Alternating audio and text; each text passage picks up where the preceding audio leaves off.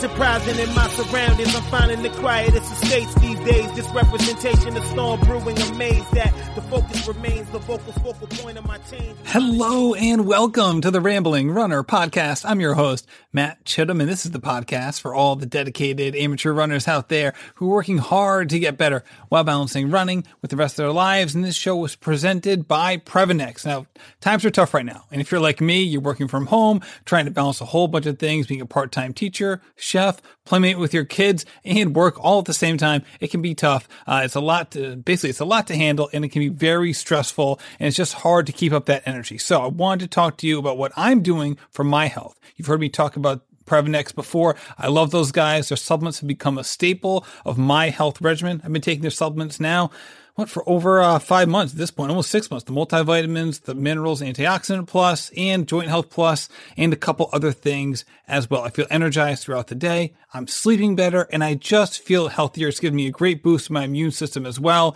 Obviously, I can't feel that, but I know that because they are scientifically proven in everything they do. And shoot, I wouldn't be representing them if I didn't completely believe it. I just can't recommend them strongly enough.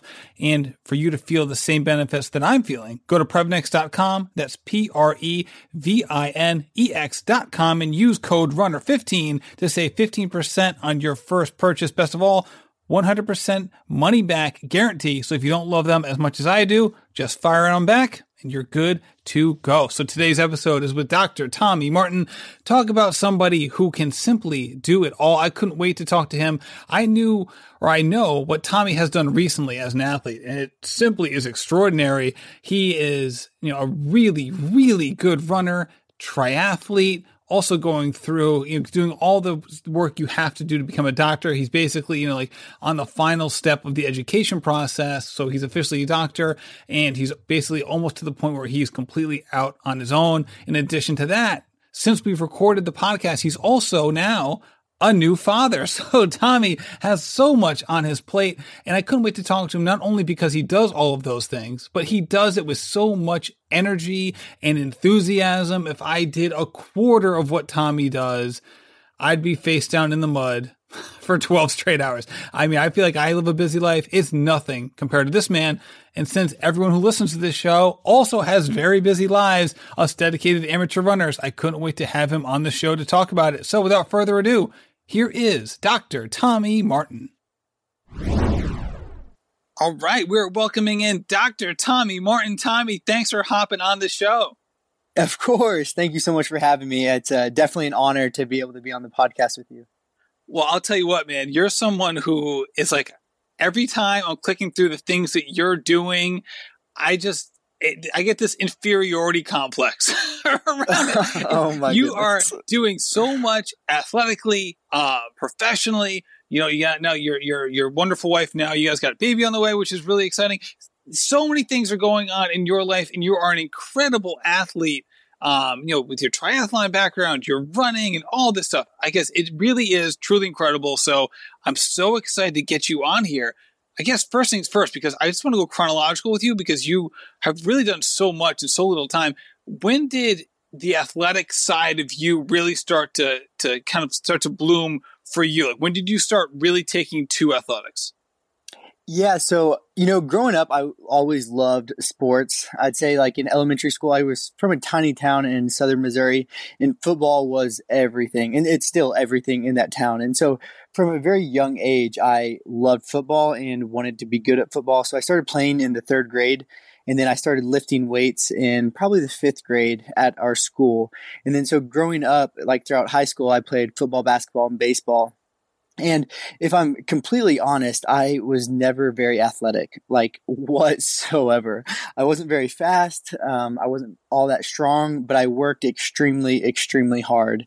And so by the grace of God, throughout high school, I was able to do well, and then went and played college football at a small college in Kansas. And so this is a kind of a funny part of my story, and I hope I'll send this to my football coach so he could hear this one day. But so when I was my first day of college football practice, and a new defensive coordinator got signed on, he came up to me and was like, what's your name? I was like, oh, hey, coach, my name's Tommy. Like, so nice to meet you. And he's like, you're the most unathletic person I have ever seen in my entire life. you will never step foot on my football field. Oh, God. Yeah, and that was like, you know, like I was like jacked out of my face to even be on the football team. And then that's what he tells me like day one of practice. And so obviously I was like shattered by that, but it just motivated me to work, you know, extremely hard. And so I'd say that's kind of my background and where I got into just athletics in general. And then through that coach, who him and I became best friends, he helped me become so much faster, so much stronger. And just, I think he helped form me into the athlete that I became, and also helped me to fall in love with lifting weights. And so I know, you know, a lot about my running and triathlon stuff, but that actually came on quite a bit later. So was that just like a bit that he did with young freshmen to see like if they, how they would react, or like, what was the genesis of like him saying like that's such an outlandish thing to somebody? And you know, if I'm honest, it's because it was true. If you like, when you go look at like college football stats, a lot of it is based off like combine times, and so that would be like how fast you could run a 40-yard dash, how high you could jump, how many times you could bench press, 225 pounds. And if you looked at all my numbers as a freshman, they were horrendous. They were so bad. But in high school, I was able to do well because I would study the opponent's game tape for endless hours.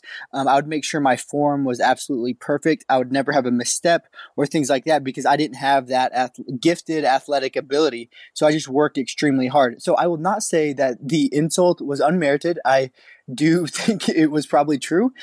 But with my work ethic, he helped all of those things, get a lot better. And so I'm very thankful for him, even though the first impression was not very good. Well, when you heard that, what made you think, you know what, I'm going to stick with this, or, you know, whatever? Like basically you took it in the other direction. Because obviously you guys have this bond now and you continue to play.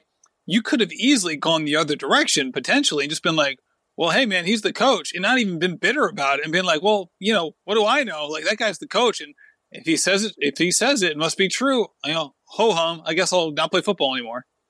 Yeah. And, you know, I think a lot of it would be from my upbringing. And also, I truly believe that, you know, nothing is given in life and that we have to work with all of our heart. So there's a couple things. And so one would be growing up. I believe I was taught a very strong work ethic from my parents. We grew up, we didn't have a lot of money, and I saw my mom work extremely, extremely hard labor jobs. She'd work from, you know, sunrise to sunset and would come home just covered in black and grease, making a living for our family. So I learned hard work and dedication from her and my dad. And then to see them later have success, I saw coming from nothing and reaping the reward of your hard work.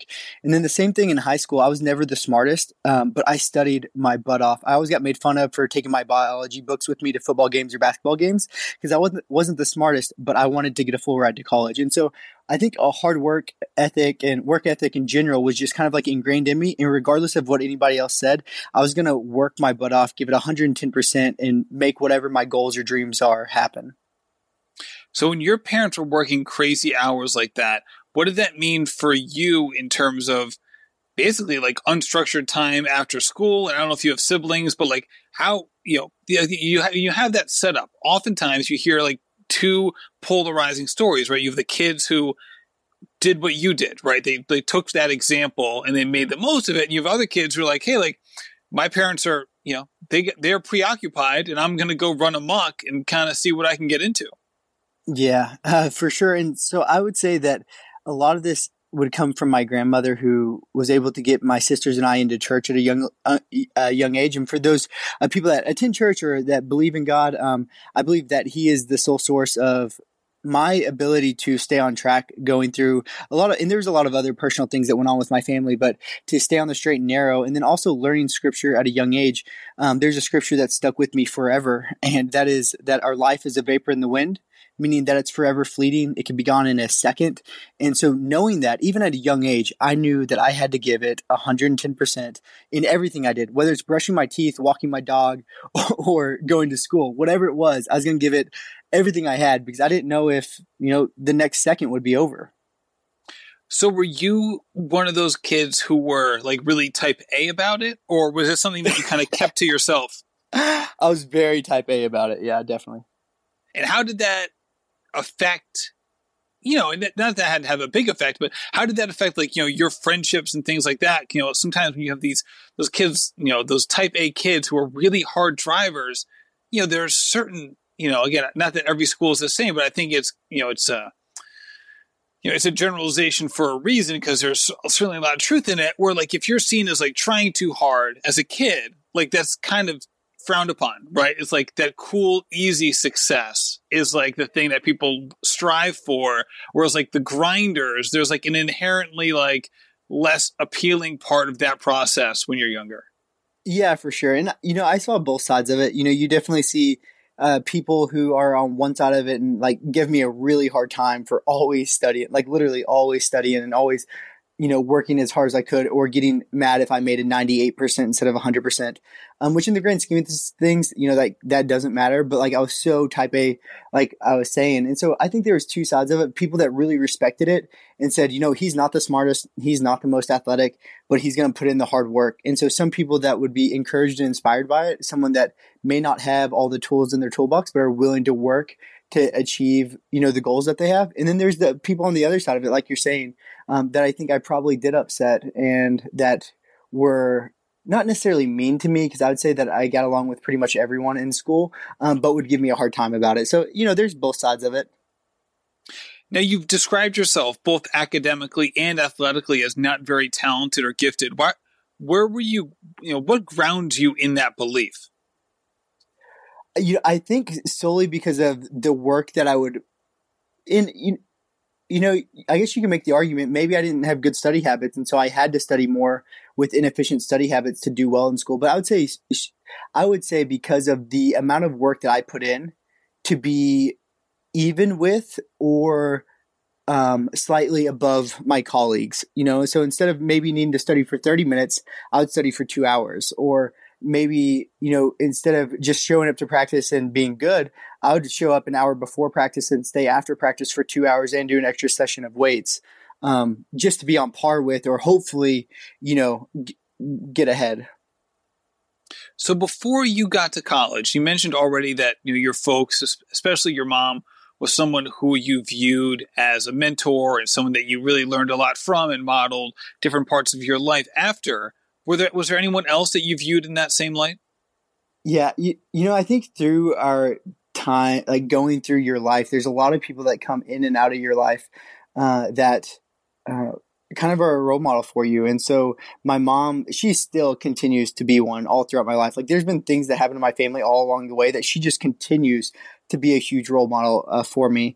And then my faith, obviously, that is another area. But then in college, that coach that I told you about, that gave me a hard time on day one, he was honestly probably that throughout college. And why is because we really got to know each other. I got to learn his story, hear about hardships that he's been able to overcome, and kind of his whole process to life and his whole thought process to life. And it was the same thing, you know, just to every single day, day in and day out, regardless of the hand that you're dealt with, give it your all.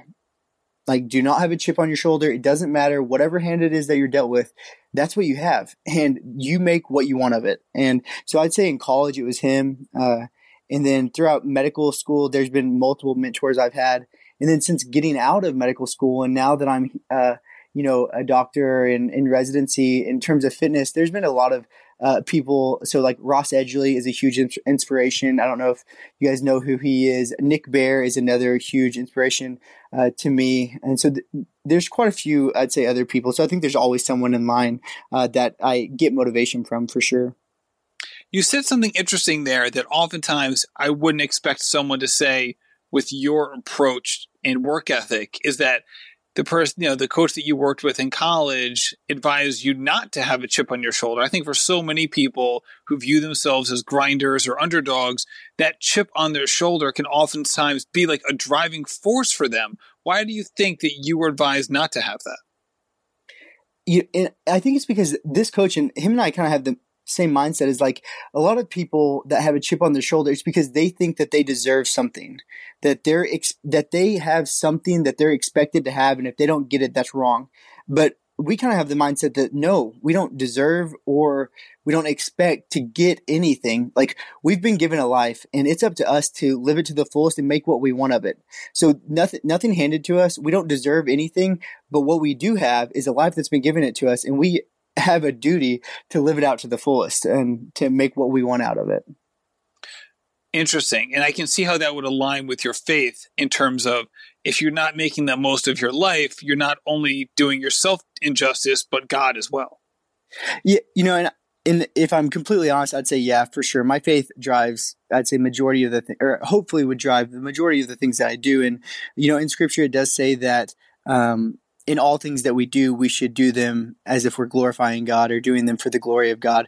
And, you know, earlier I said about brushing our teeth and walking our dog. Like, I truly believe that. Like, my wife all the time tells me, like, Tommy, you're just brushing your teeth. Like, you don't have to do it that hard. Like, just calm down. Like, you're brushing your teeth, it's fine. But, like, in everything I do, I kind of do it to extremes. And that's interesting, because that's one of those beliefs that cuts across a lot of different religions. Right. I mean, the one that first comes to mind is you talk about Buddhism and mindfulness. You know, they might take God out of that sentence, but their approach to living in the moment and making sure that you are fully focused and finding something spiritual within a daily practice, no matter what it is, aligns with exactly what you're talking about. Yeah, definitely. And, you know, even people who may be listening that aren't religious, I think, you know, that this is still things that they could apply to their life. You know, like, it is so true that we don't know when our last second is. You know, religious or not religious, we don't know when that is. Like, we could get hit by a car, we could be diagnosed with cancer. There's so many other things that could happen in this world that, like, you owe it to yourself to live your life to the fullest and what that means to you, you know, not based off anybody else's standards, just your standards. Yet you have a lot going on in your life. So what do you do to make sure that you stay in the moment without, you know, falling victim to either multitasking or constantly, like, thinking about the next thing on your agenda or your schedule? I wouldn't say I'm great at it by no means, just because like you said, I do a lot of different things. And so I usually am multitasking quite often. But one thing that I do every single day is that I have a pretty set schedule, something that I like to call my unshakable or unbreakable schedule. And I follow that every single day. I'd say at least 90% of the time throughout the year. And what that looks like is waking up at 4 a.m., going to bed at 9 p.m., 4 a.m. to like 5 a.m. Bible studying, coffee, journaling, writing out goals, writing out affirmations, 5 to 6 a.m. Working out. Oh, can we stop there? Yeah, of course. Let's take deep dives into these hours. Let's do it. All right. So you're getting roughly 7 hours of sleep. Obviously, like, you go to bed at 9. It's not as if, like, you're necessarily falling asleep the minute you walk, you know, minute you slide into bed, but roughly 7 hours of sleep, which is obviously something that's, you know, a lot of people, you know, especially the people who have busy lives, are like, man, I wish I could, you know, was dedicated enough to get that. So you wake up, you have that hour of, you know, self-reflective time. What exactly are you doing within that hour? How do you structure it? And when you say Bible study and journaling, what exactly does that look like? Yeah, so 4 o'clock, first things first, I hit the coffee pot and make sure coffee's running ASAP. And get some coffee going. And then right now I would Bible study. And so what that means for me is looking through different scriptures. So right now I'm in 1 Timothy. And so I'd read through some of that and do some prayer on that. And then I'm also reading a parenting book right now, as we talked about a little bit, that we're about to be expecting our beautiful boy into this world like next week. So I'm reading a parenting book that kind of goes along with that. Once I get in with those two things, I have a journal. And in this journal, I write out 3 affirmations. And these are 3 things that maybe I have low self-confidence about, or maybe that I feel bad about myself about. And we'll write, so one example, when I was trying to do an Ironman, or when I was training to compete to do an Ironman, I had so many doubts about swimming, and that I was such a terrible swimmer. And so what I did throughout those 16 weeks of training for my first triathlon is every single morning I wrote, I may not be a good swimmer, but I will train enough to become a good swimmer, or something along those lines, or that I'm a better swimmer than I give myself credit for, or something like that. And I'd write that every single morning. And so I write 3 affirmations about myself, and then I write 3 positive things about my wife. And this could be that, you know, I love the way her hair looked yesterday, or I love her smile, or something about her that I write as well. And then I usually try to write a couple prayers down for my family members. And then after that, I have a to-do list of like absolutely 100% necessary things that need done that day. And I make sure to write those down. And then after that, I had like 3 or 4 items that would be awesome if I get them done. But if I don't get them done, it's not the end of the world. Got it. All right. So for the Bible study piece, are you working through like a devotional, or do you just kind of segment it however you feel? So I try to read the Bible completely through every year. So depending where I start at would determine where I'm at right now. So I just read through the Bible. We'll take some time. A lot of times I'll have like a study Bible open on my iPad, that I could read along with as well. And then so I'll go through the Bible in a year. All right. So then that's your first hour. A lot in that hour, obviously a lot of a lot of introspection, and a lot of time thinking about, you know, your place amongst, you know, the people who you love and the things that are important to you. So what do you do once you hit the 5 o'clock hour? Yeah. So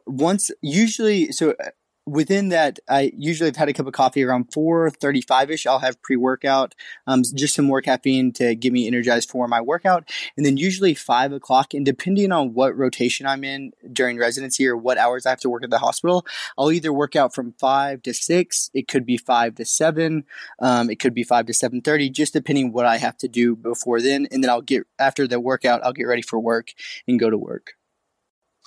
Got it. Okay. So let's talk about your conversion from being a college football player. Again, might have been small school. Who cares, right? Like you're devoting a lot of your college life to doing that. You're now in extreme endurance sports. Extreme might not be the right word, but you know, heavy duty endurance sports. You're an Ironman triathlete. You're a marathoner. You know, these are considerable endeavors, which really have almost no connection to your college athletics. So when did this start to become something that you wanted to endeavor towards, especially in light of your build, which is atypical, right? So if anyone hasn't seen a picture of you, I'd advise them to do so. You are, without question, the biggest guy I know who is capable of running a 3-hour marathon. You probably have about 30 to 40 pounds. A lot of the guys that finish in and around you who are the same height as you. So, you know, you've taken on this mantle of endurance athlete while not shedding the strength that allowed you to be a college football player to begin with. Well, thank you. I don't know if I can live up to everything you just said, but thank you so much. Honestly, I had never really ran more than what we had to in football before I met my wife. All right. And so my wife says that the morning that I met her, it was 5 a.m. in the gym. She says that I said that if she would work out with me, I would go on a run with her.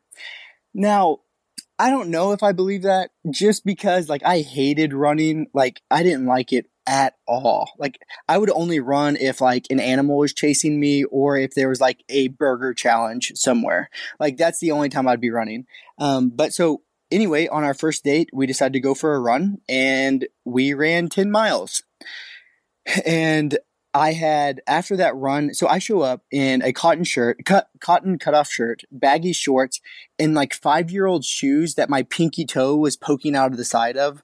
And so definitely not ready to run 10 miles. And she's like, "You're wearing that?" I'm like, "Oh yeah, these are my lucky shoes. You know, this is my favorite shirt. Let's do it." And I didn't know we were running 10 miles. So we run 10 miles at like a 9-minute pace. After that, I couldn't walk for a week. I think I had a stress fracture in my foot. It was miserable. But that was kind of the start of it. And then from there, I decided to run with her occasionally. You know, like when we had a break from studying, I'd run a mile with her or run 2 miles with her. And then one day after so we went to medical school in the Caribbean. After that, there was one day I was like, you know what? I'm just going to run. I'm just going to run and see what happens.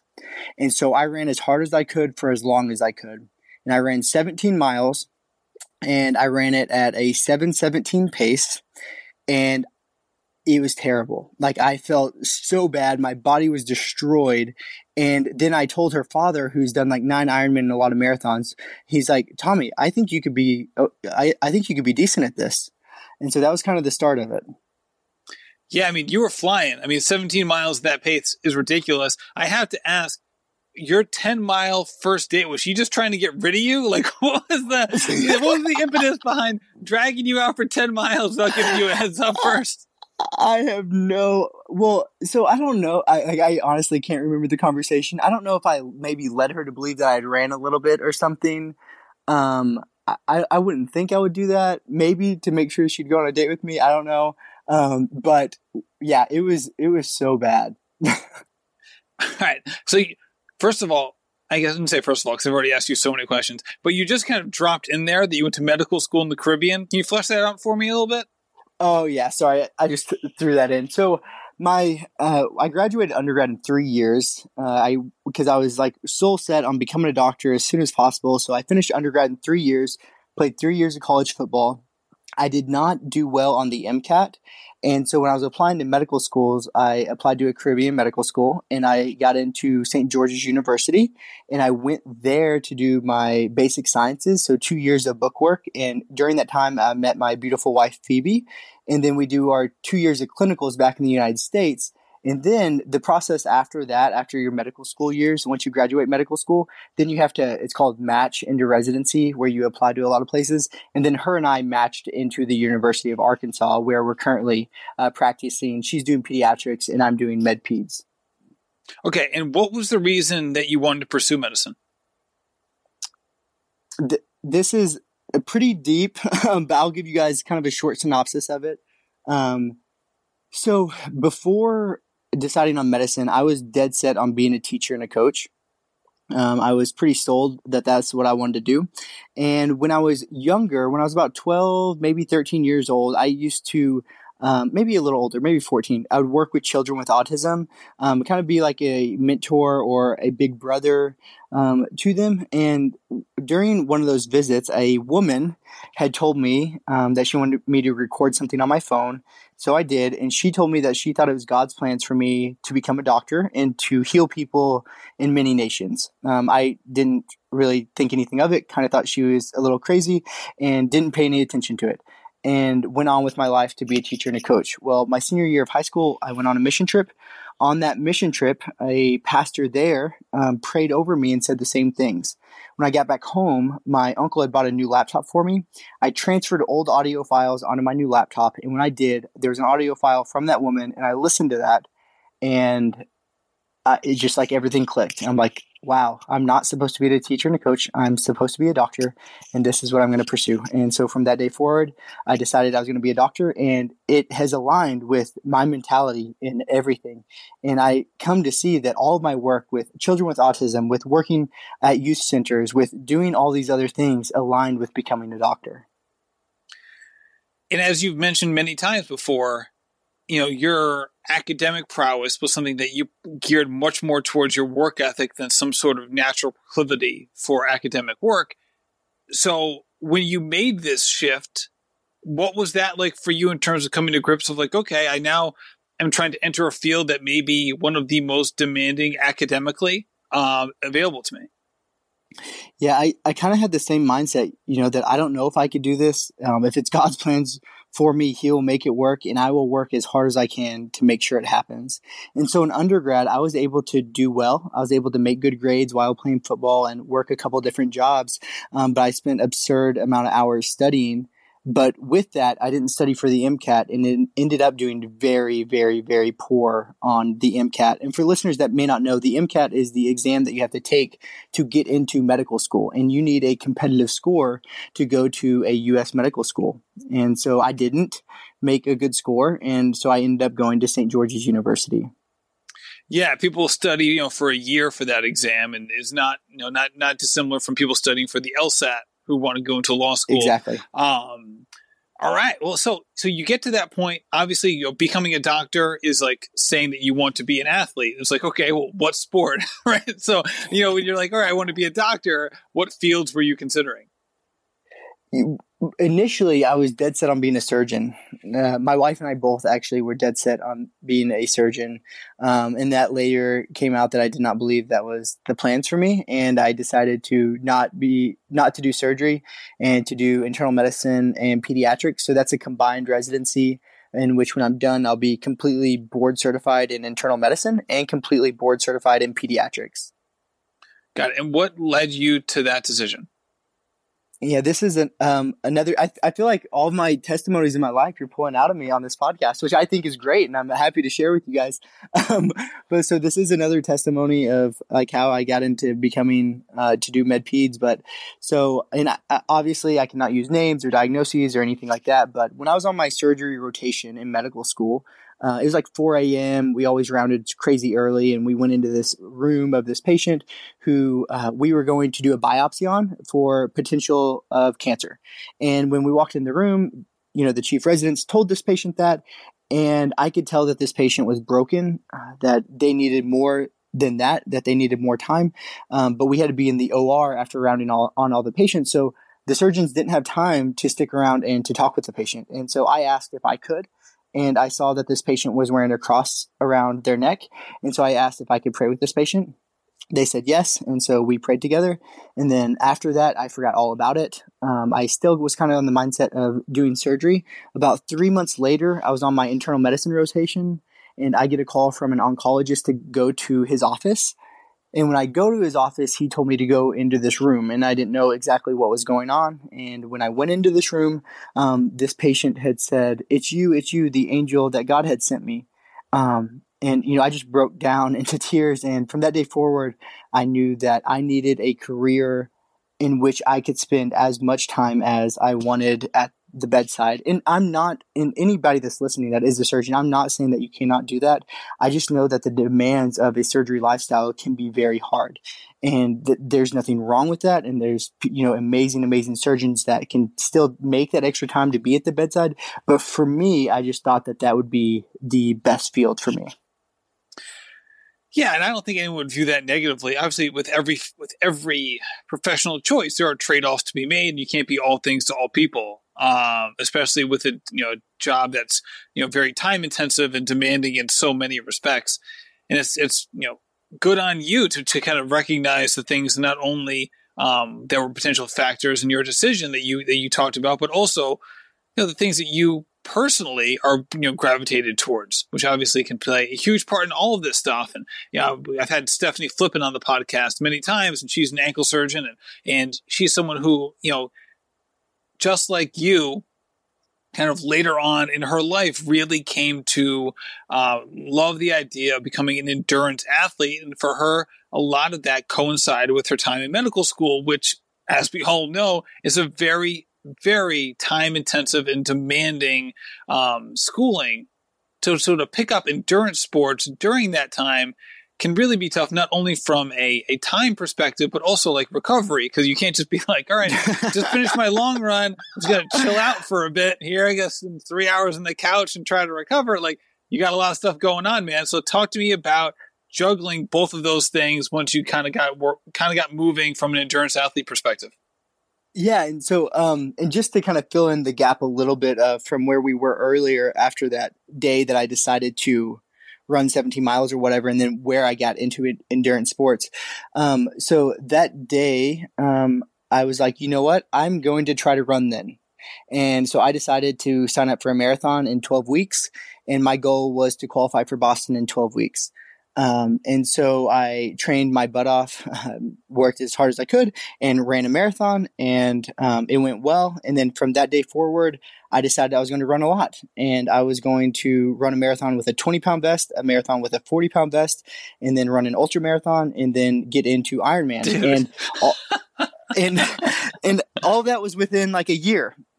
And what you're saying about the other guests that you had on the show is that, like, with this coinciding with medicine and how to kind of make that work. And, you're at the hospital and you're working these long hours, and it is stressful and it is hard.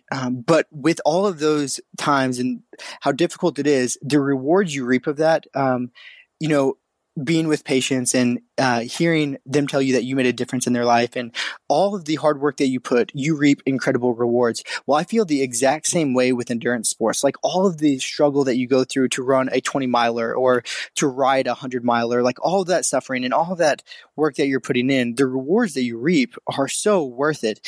And not only that, you're able to release so much stress from the hospital or from your work life or things into the sport that it is just like, it's serene. It's a very peaceful, but yet suffering time that I think not only does, I think it helps you get through the process of medical school or being a doctor or whatever it is that you're in life. And part of that's because it's my hobbies and it's things that I love to do, but. In for a dime, in for a dollar. Like all right, I want to qualify for Boston 12 weeks, and now I want to run a marathon with a small animal attached to my back or whatever you're doing. I like, this is insane. All right, so there's so many things to talk about here. First of all, have you always just been a high energy person? In terms of, I talk about this a lot on this podcast. There's a lot of different kinds of talents in the world, and people can be talented, and genetics can play a part in performance, obviously. And I feel like one of the talents that often gets overlooked is some people just have in this innate energy level. And a person on this show who's a wonderful example of this has been Sarah Bishop, who's been on this show in the Road to the Olympic Trials podcast many times. She just has this a seemingly endless well of energy. And, you know, and my mother-in-law is a great example of this. My mother-in-law can sleep 4 hours a night for 30 years. She never looks tired and, like, you know, has achieved amazing things in her life. And her whole family is like that. Are you someone who kind of fit that bill as well?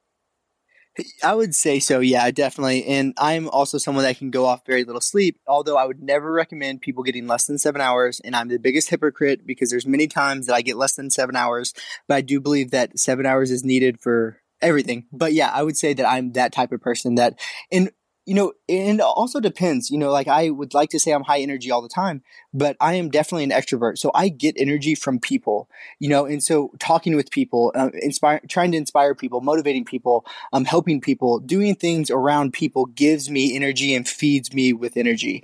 Whereas if you leave me alone by myself, I'm actually still pretty energetic, but probably not as energetic as what I would be around people. So yeah, I would say that that is my innate personality, definitely. All right, let's talk about staying healthy, because what you just described is something that for a lot of people, if they had tried to do what you did in that calendar year, you know, they would be in some serious trouble. You know, I'm sure as a doctor, you would not necessarily prescribe, you know, how you approached endurance sports to another person. So what do you think led you down this path in a way that's been sustainable and not debilitating? Mm-hmm. So I would say there's a couple different things. One would be progressive overload. And for the people that may not know that terminology, all that means is increasing load or increasing work over time in a steady manner to make sure that you do not get injured by overloading your body. And so what that looked like for me for my 12 weeks of to qualify for Boston is that I increased my mileage by 20% until I was running.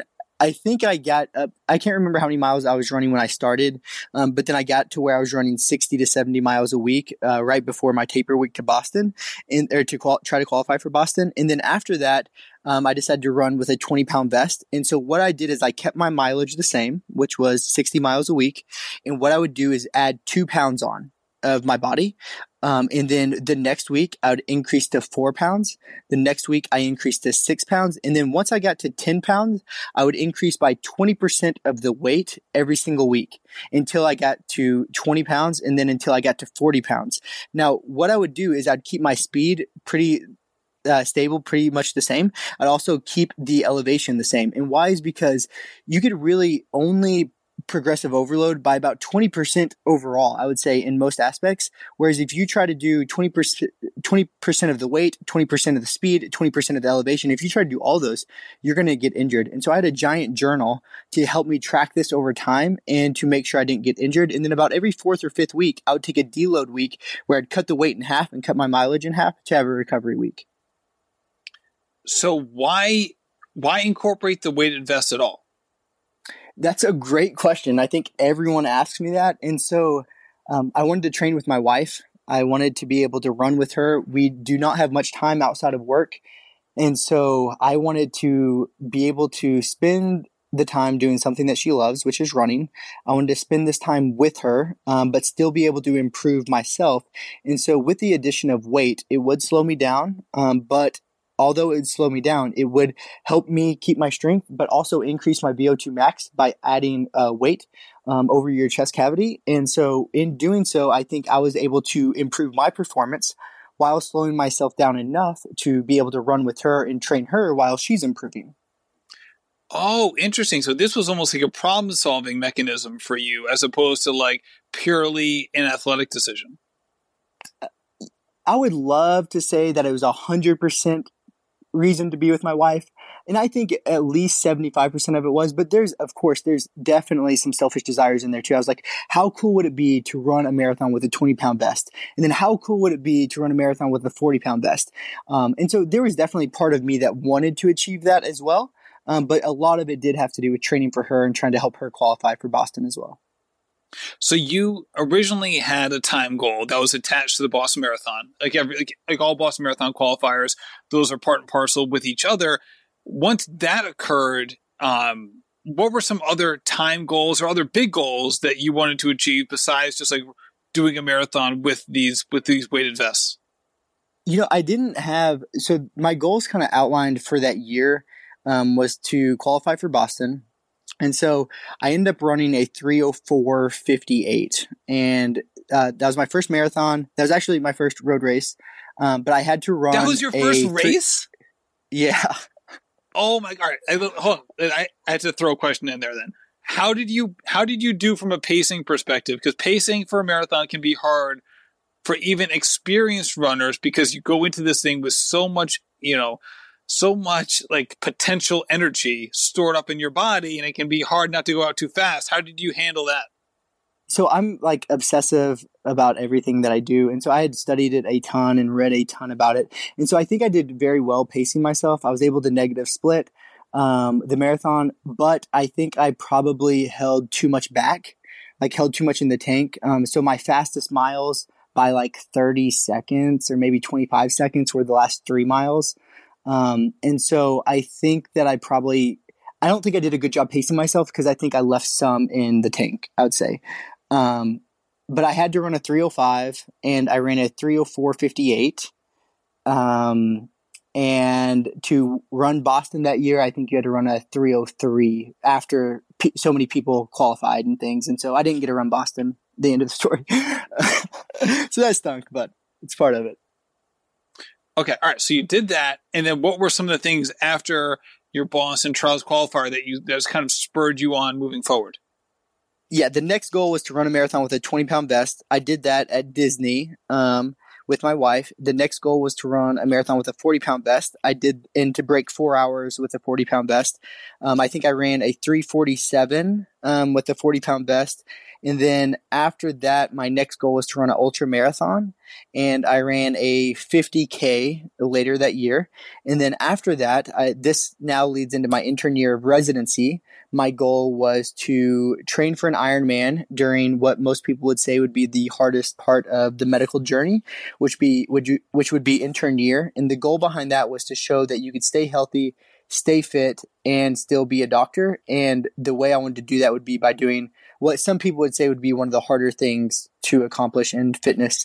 And so I decided to train for 16 weeks for an Ironman. And I did that at Ironman Texas.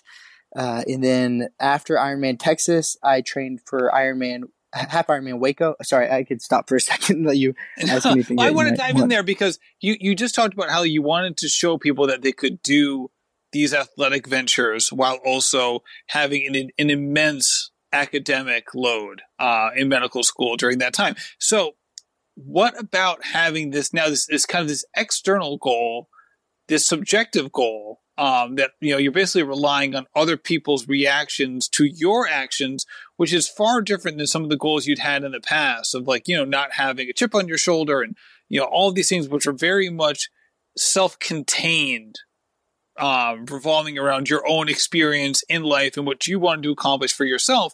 All of a sudden you're making, you know, the most kind of extreme external goals of my goals to kind of inspire and inform other people. What was that like in terms of trying to achieve a goal, which can be so difficult to measure?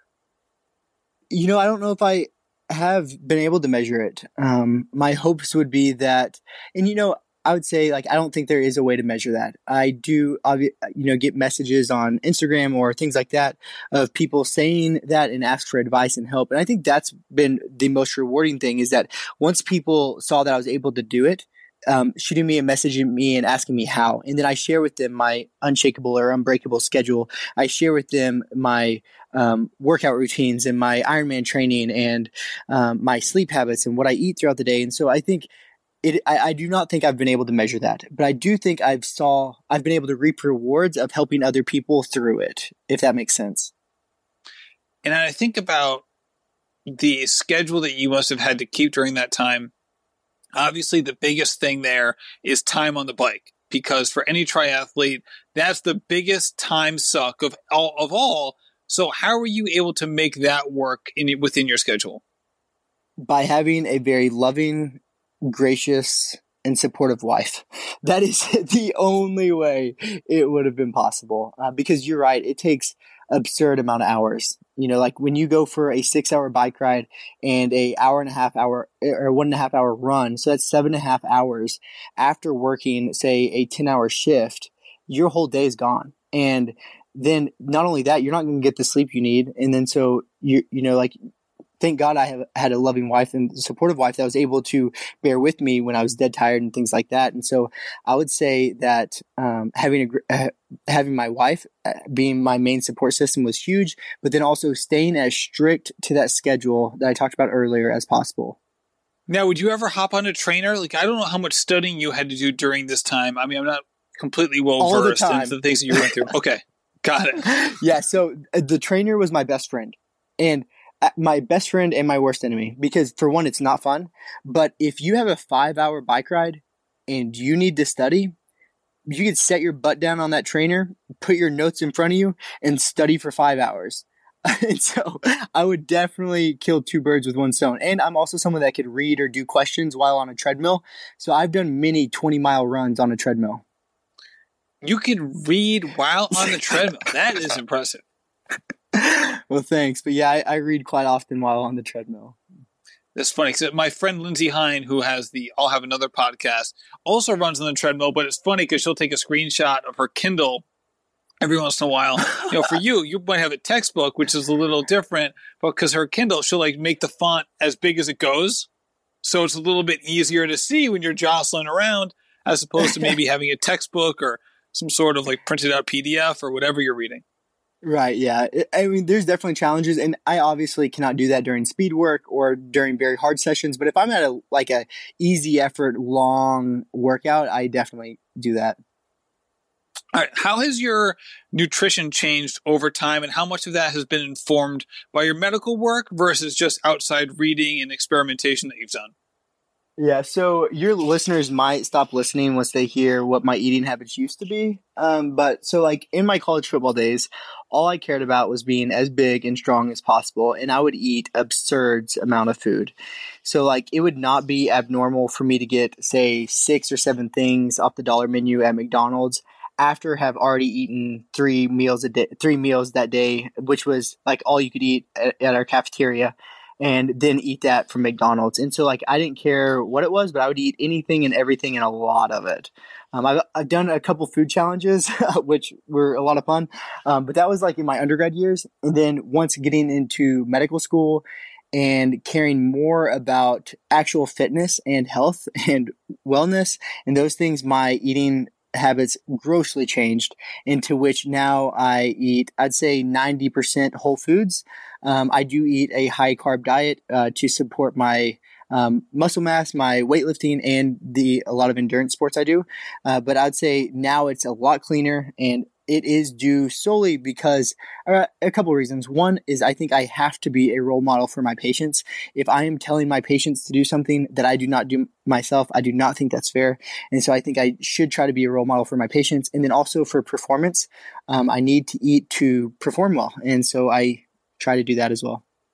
Yeah. I mean, obviously with how much you're working out and the time you spend on your feet during the day, and the fact that, you know, the brain is the, you know, what takes up, I think it's like 30-35% of our caloric energy. Maybe that's not true for endurance athletes who obviously have to use calories elsewhere, but you know, you have a job that demands you to be, a problem solver and be, thinking about things and all of that. I can imagine that your daily caloric requirements are substantial.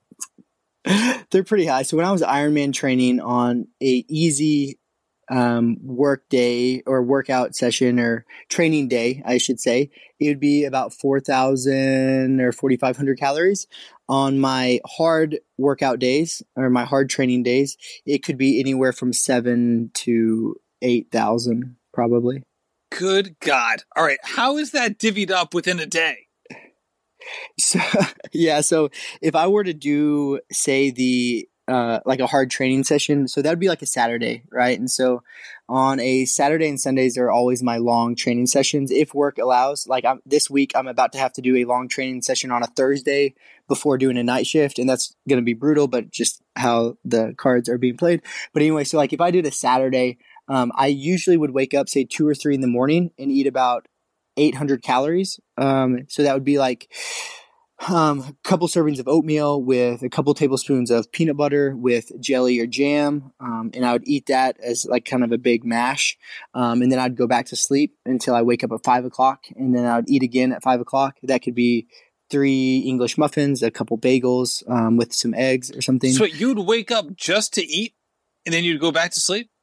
On big training days. Yeah, I do that. Wow. Mm-hmm. Okay, that's a new one for me. I hadn't heard that before. All right. I'm sorry. Yeah, keep going. Well, and the reason I do that is, and really, my food's not going to digest that much in those 8 hours. But if I could spread out, say, 800 calories 4 hours before the next dose of 800 calories, it sets a lot better for me on the bike than what it would otherwise. And so it just helps me during my training session. And then when I'm on the bike, I aim for 360 grams of carbs every hour that I'm on the bike. And so that would be across 6 hours. So that'd be almost 2,000 calories or a little above 2,000 calories. And then with that, it's not straight carbs that I eat. I do have some fats and proteins in there as well. And so that obviously increases that up. After my long training session of a 6-hour ride, then I have an 1.5 hour or 1.5 hour run. During that time, I'll take in about 150 grams of carbs throughout that hour and a half. And then after that, I'll take about 30 minutes of just drinking some electrolytes, fluids, and some cold water. And then I usually have a huge meal after that. That could be anywhere from 1,500 to 2,500 calories. And then I'll eat dinner again that night. Yeah. So you don't have a lot of time to cook. So what are some of these meals that you have that are particularly healthy, that are tasty enough to go back to, but don't require, a huge outlay of time in the kitchen? For sure. So I do all of my meal prep on my day off. So I get one day off a week in residency. So we work 6 days a week. And on my day off, I make sure to do all of my meal prep. And so usually I cook anywhere from 6 to 8 pounds of chicken. I'll cook 2 to 3 pounds of pork loin. I'll cook 2 to 3 pounds of turkey loin, and I'll cook ground turkey. And then also, and that not every week would be all 4 of those, but a mixture of those types of meats, lean meats. And then in terms of carb sources, I eat a lot of couscous, and I don't know why. I just feel like couscous fuels me really well. So I cook a lot of that, and it's like easy to make. It takes no time whatsoever. And then also sweet potatoes. I'll cook tons and tons of sweet potatoes. And then usually greens, we have tons of different cucumbers, lettuce, bell peppers, all that in our fridge that's readily available to make salads with and things of that. And then we have Greek yogurt. I have protein powder, which I very rarely use just because I like to eat. So I'd rather get my food sources there. Peanut butter. I like English muffins, so I love strawberry jam with peanut butter on an English muffin. So I have that. And then we eat tons of eggs. So I'd say that's like my staple. And then I usually cook majority of that on my day off. Interesting. All right. I mean, that makes a lot of sense because you just don't have time to do that every day, especially with that sort of caloric load. And if you didn't meal prep, then you'd probably be going back to that dollar menu. I would be going back to that dollar menu, or I'd be passed out because I needed some food somewhere and it wasn't ready for me to eat. So, yeah. And by the grace of God, I'm very thankful for this. Our residency program, so if it was a work day, they do feed us lunch, which is a huge help. And it's usually pretty decent as well. So that helps a lot. All right. So you're doing this Strong Docs stuff. What's that all about, and how does that tie into your other goals? Yeah, thanks for bringing that up. So Strong Docs was a business that two buddies and I started during my intern year of residency. So it's our personal training business. I have I'm one of the coaches.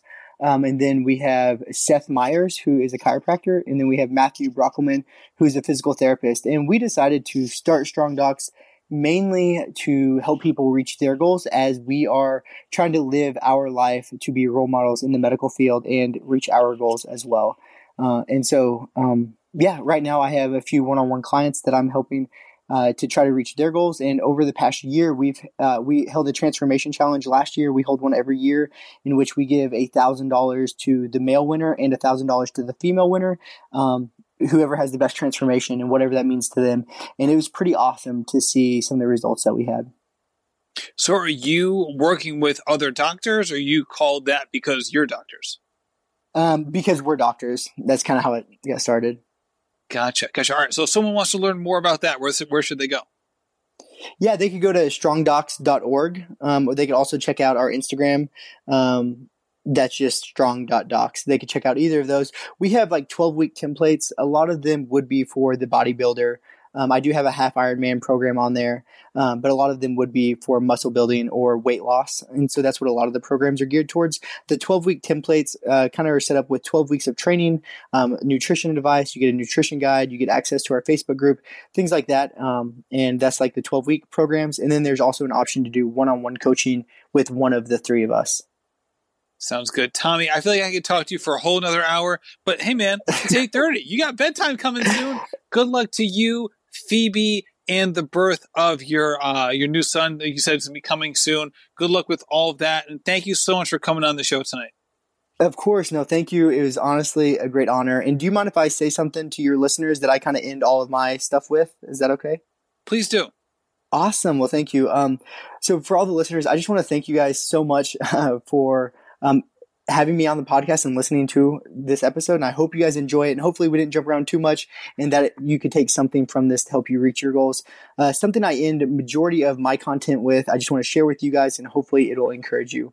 And so that is that I want every single one of you to know that you are greatly, greatly loved, and that you guys are wonderfully and beautifully created, and that you guys are capable of far more than you could ever imagine. Thank you again for having me on the show. Well said, Tommy. Thank you. Tommy, thank you so much for coming on the show. Also, congratulations on the youngster. So exciting for you and your wife. Also, thank you so much to our sponsor today, Previnex, the #1 supplement brand that I know and love and trust. And hey, if you trust me listening to this podcast, go trust Previnex. I mean, all of us should be taking supplementation on some level, right? You can use, Inside Tracker is a great thing to use. They're something that I consistently use.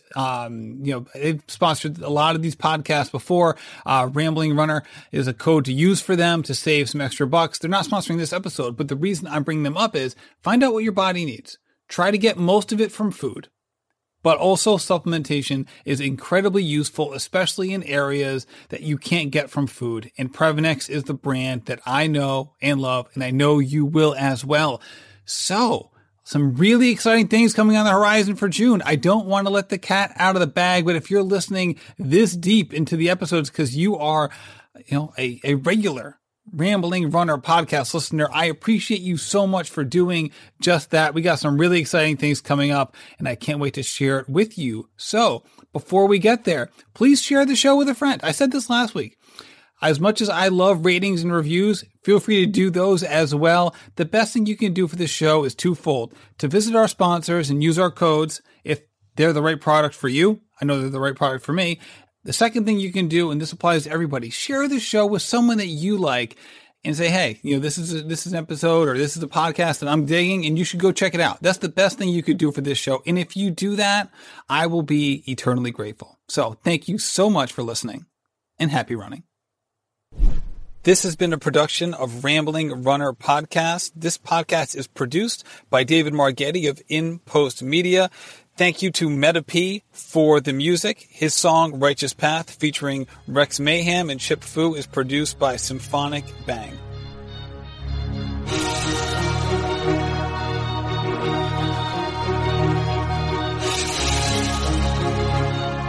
Yeah.